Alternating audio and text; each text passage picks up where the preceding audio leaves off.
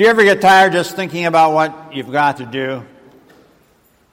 Do you ever find yourself as fatigued on Monday morning as you were on Friday afternoon? Do you ever bring home work in a briefcase and use the weekend to catch up? Are you a teacher? Do you ever feel guilty when you relax? This weekend in our sermon series, 10 Values for Strong Families. We're going to look at what God says about taking time off. Would you agree that workaholism hurts families? If you don't, you need to hear this message. So please take out your sermon notes that have been prepared for you. The third commandment is about taking time off. Look at Exodus 20, verses 8 and 9. Please read with me together out loud. Observe the Sabbath and keep it holy. You have six days in which to do your work, but the seventh day is a day of rest dedicated to me. On that day, no one is work. That was actually God talking. Martin Luther asked, What does this mean? He says we should fear and love God so that we do not despise what? Preaching and His Word but hold it sacred and gladly hear and learn it. It's interesting to me that God has more to say about taking time off than he does about murder or about adultery. It's the longest of the Ten Commandments. And it's not a suggestion. God is serious. God is commanding you to take time off according to His plan and His will. See, the Sabbath is meant to be the antidote, the burnout. Look at Mark 2, verse 27. Jesus said the Sabbath was made to benefit man, not man to benefit the Sabbath. So, what is Jesus talking about? What does the word Sabbath mean? And you know, Sabbath means just simply day of rest. The purpose is to prevent burnout. Every seven days, you need to get physically, emotionally, and spiritually recharged because your batteries run down every few days. So God says, I'm going to do this for your benefit. It is the antidote to burnout. It's the prevention against stress-filled world in which we live. So God says, every seven days, I want you to do this. Now, when? When is the Sabbath? Is Sabbath a Saturday or a Sunday or a Friday? Well, in your notes, God's Word says it does not matter. Just look at Romans 14. Paul says every day alike belongs to God. On questions of this kind, one must decide for himself. If you have special days for worshiping the Lord, you're trying to honor Him. So God does not care which day as long as you honor Him once a week. With the three major religions Islam, Judaism, and Christianity. In your notes, Muslims, they celebrate Sabbath once a week on Friday. Jews celebrate Sabbath once a week on Saturday. Christians celebrate Sabbath once a week on Sunday. But not one place in the Bible does God command you to worship on Sunday. Then why do we worship when we worship? Well, in the New Testament, the first Christians took the Jewish Sabbath day of rest and began to celebrate it on Sunday. In your notes to honor Jesus' resurrection because Jesus rose from the tomb on Sunday, it became the custom of the Christians to celebrate that day as their time off. So their Sabbath day was Sunday. The Bible says all days are God's days. So if you say then, well, every day will be our Sabbath, that's sort of like saying this job is everybody's job. When everybody has a job, it becomes nobody's job. The same is true with worship. If you say, I will worship every day, it simply does not happen. You should pick one specific day to use for rest, for recreation, and worship, for restoration, just to recharge yourself. So let's look at three things this morning that God wants us to do on our Sabbath to keep it holy. Number one, in your notes, the first thing God says to keep, to keep the Sabbath day holy, use that day to rest your body. Use the day to rest your body. Look at Psalm 127, verse 2. God wants his loved ones to get their proper rest. So, what does it mean to keep it holy? In your notes, holy simply means set apart. God says that I want you to set one day apart, make it different, in order to do something different than what you do the other six days of the week. On the seventh day, you're to have a change of pace. That means it is unique, reserved, special, set apart. And this is so important that God uses Himself as an example. When God created the world, it says that God took six days to create the world. On the seventh day, God rested. Now, why? Why did God rest? Was God tired? No, God doesn't get tired, I don't think. But in your notes, God rested to model a principle of life. That's every seven days you take time off. Now, the Supreme Court of the United States has ruled that it's okay for people to have laws that businesses actually be closed on Sunday, but not on religious grounds, but on the grounds of the human being. The time off is built into our very fabric, and we have a need for periodic rest. Now you have biblical basis for your Sunday afternoon nap. Inc. magazine did a survey. It said that 62% of the people in America were saying, I'm burned out or at least that I'm on the way to getting burned out. So, in your notes, if you burn the candle at both ends, then you're not as bright as you think you are. You can get so many irons in the fire that you put the fire out. You need to take time off. You need rest for your body. And all the powerful forces like more money and more money, more recognition, more promotions, more senses of fulfillment, more achievements, more accomplishments. They simply shout, well, work more. And you can become so addicted to your work. Your bodies were not built for nonstop work. Solomon says in Ecclesiastes 10, verse 15, only someone too stupid to find his way home would wear himself out with work. So don't bring your work home in your briefcase. We think that we get more done by keeping on, by keeping on. But actually, efficiency experts say that reasonably spaced rest periods they actually increase productivity for the person who works continuously. I have a reminder on my computer to make it over the long haul. It says simply in your notes number one, divert daily. Yeah, divert daily. And then number two, withdraw weekly. You need to withdraw weekly. And number three, abandon annually. You need to know what relaxes you, what recharges you, and do it. Now, some people who never take time off, who never observe this third commandment, they end up observing it for maybe two weeks in a hospital. Sort of like accumulation of their Sabbath. But physical rest is not enough. Rest for your body takes care of your physical fatigue. But there are two other things that God says to do on your Sabbath to keep it holy.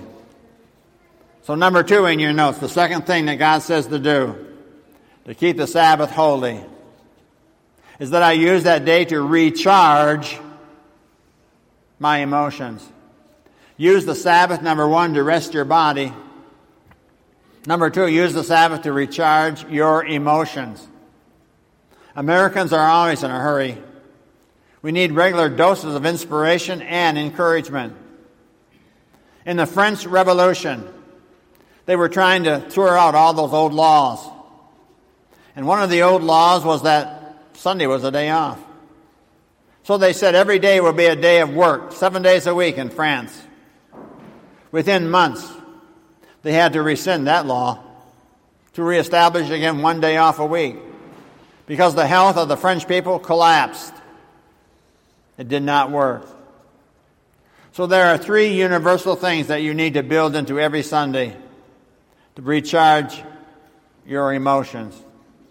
In your notes, number one, include a time of quietness. Include a time of quietness. Look at Psalm 23, verse 3. We know this. He leads me beside quiet waters. He restores my soul. Quietness and soul restoration go together. See, we're in a world of a lot of noise pollution. It's really hard to find a place where you are totally quiet. Yet the Bible says, in quietness will be your strength. Be still and know that I am God. So you need to schedule quiet periods in your life. And God says part of your Sabbath needs to be a quiet time. Now, many people use the whole weekend to relax physically someplace, but never have any quiet they're still stressed out when they go back to work on Monday. So, on the back of your notes, a weekend at the lake many times just brings families home stressed out because they have no quiet time.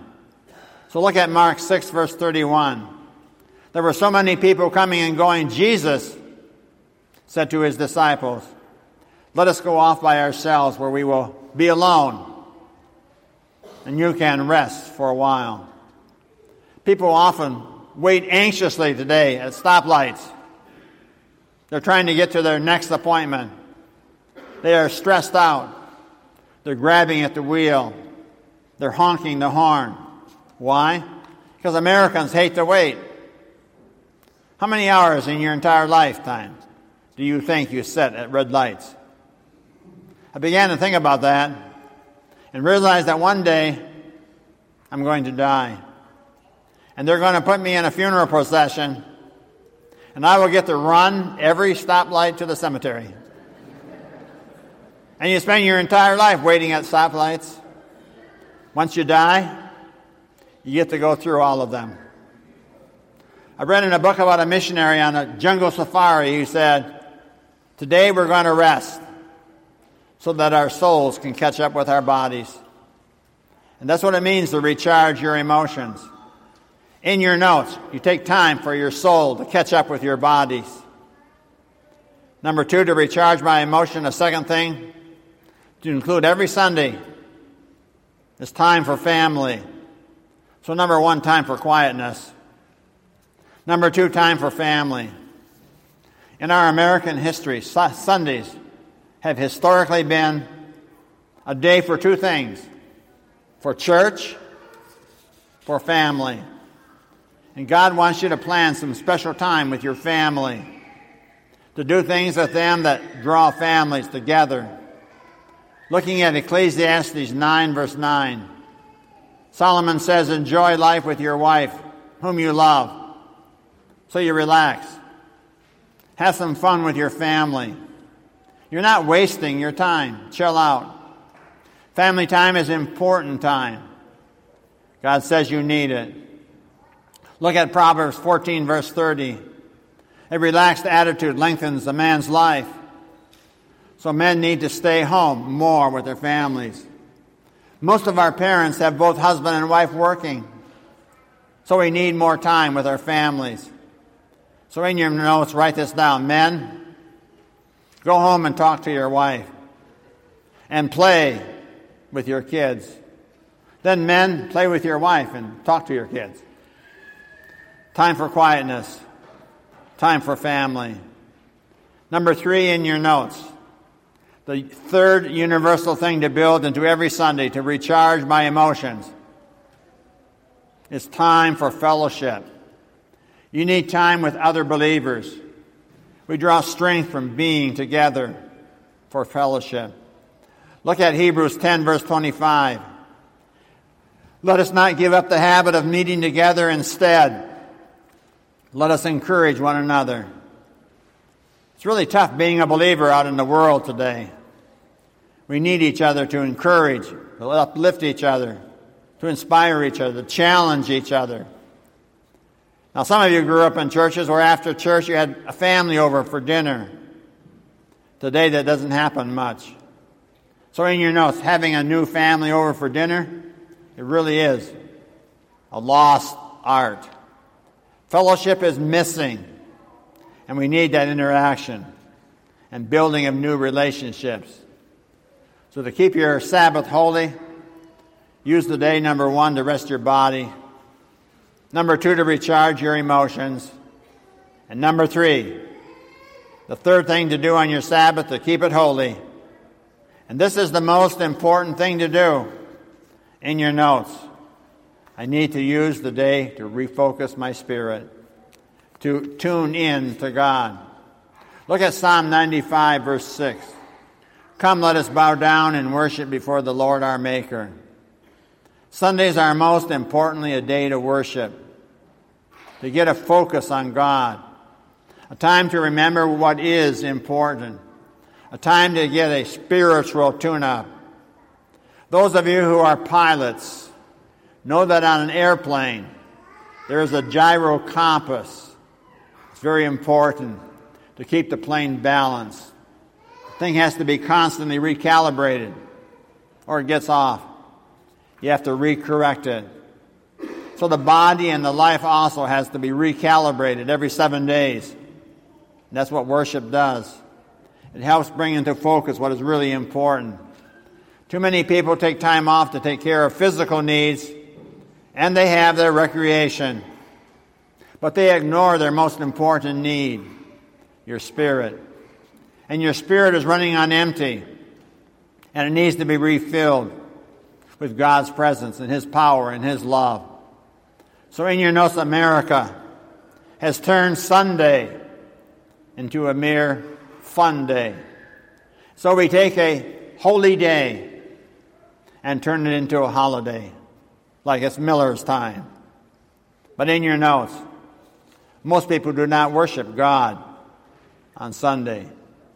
They do worship, in your notes, the sun on Sunday, but it's spelled S U N. That is their worship. They go to a lake, go to a beach, anoint their body with oil, lay prostrate before the sun god. So, in conclusion, look at Mark 8, verse 36. Please read it with me together out loud. What, what good is it for man to gain the whole world, yet forfeit his soul? What can a man give in exchange for his soul? God wants you to answer that question every seven days. God wants you to stop and re examine your priorities, to reevaluate, to regroup, relax, tune into God, listen to His Word, get the perspective right, refocus on God. So, in your notes, the number one priority is the word refocus my spirit. That means worship. Worship is the first thing you ought to do on your day off before you do the others to rest your body and recharge your emotions. Worship is by far the most important. Fathers can share their values in a very, very simple way. And you notice you teach values to your kids by modeling. Kids catch them automatically. When you say, I'm not going to go to church today, let's go to the lake instead. You're modeling inconsistencies. God says every seven days you rest, you recharge, you refocus. You know, when you buy a car, you get your owner's manual, and this book is in your car, has a maintenance schedule to it. And the owner's manuals help you, your car to last. The owner, owner's manual to your life in your notes is called the Bible. And your maintenance schedule says rest every seventh day when you do not follow God's principles and Jesus is not the center of your life, then you become fatigued and out of balance. When life is out of balance, Jesus extends his invitation. Look at Matthew 11, 28 and 29. Please read those verses with me together out loud. Come to me, all you who are weary and overburdened, and I will give you rest. For my yoke is easy and my burden is light. See, Jesus says that if you are carrying a heavy burden today, you're carrying one that He does not want you to be carrying because you're not God. So you let God be God. Start taking His third commandment seriously in your life, in your family. And it's not an option. Three things to do on your Sabbath. Number one, rest your body. Number two, recharge your emotions. Number three, most important, refocus your spirit. Amen.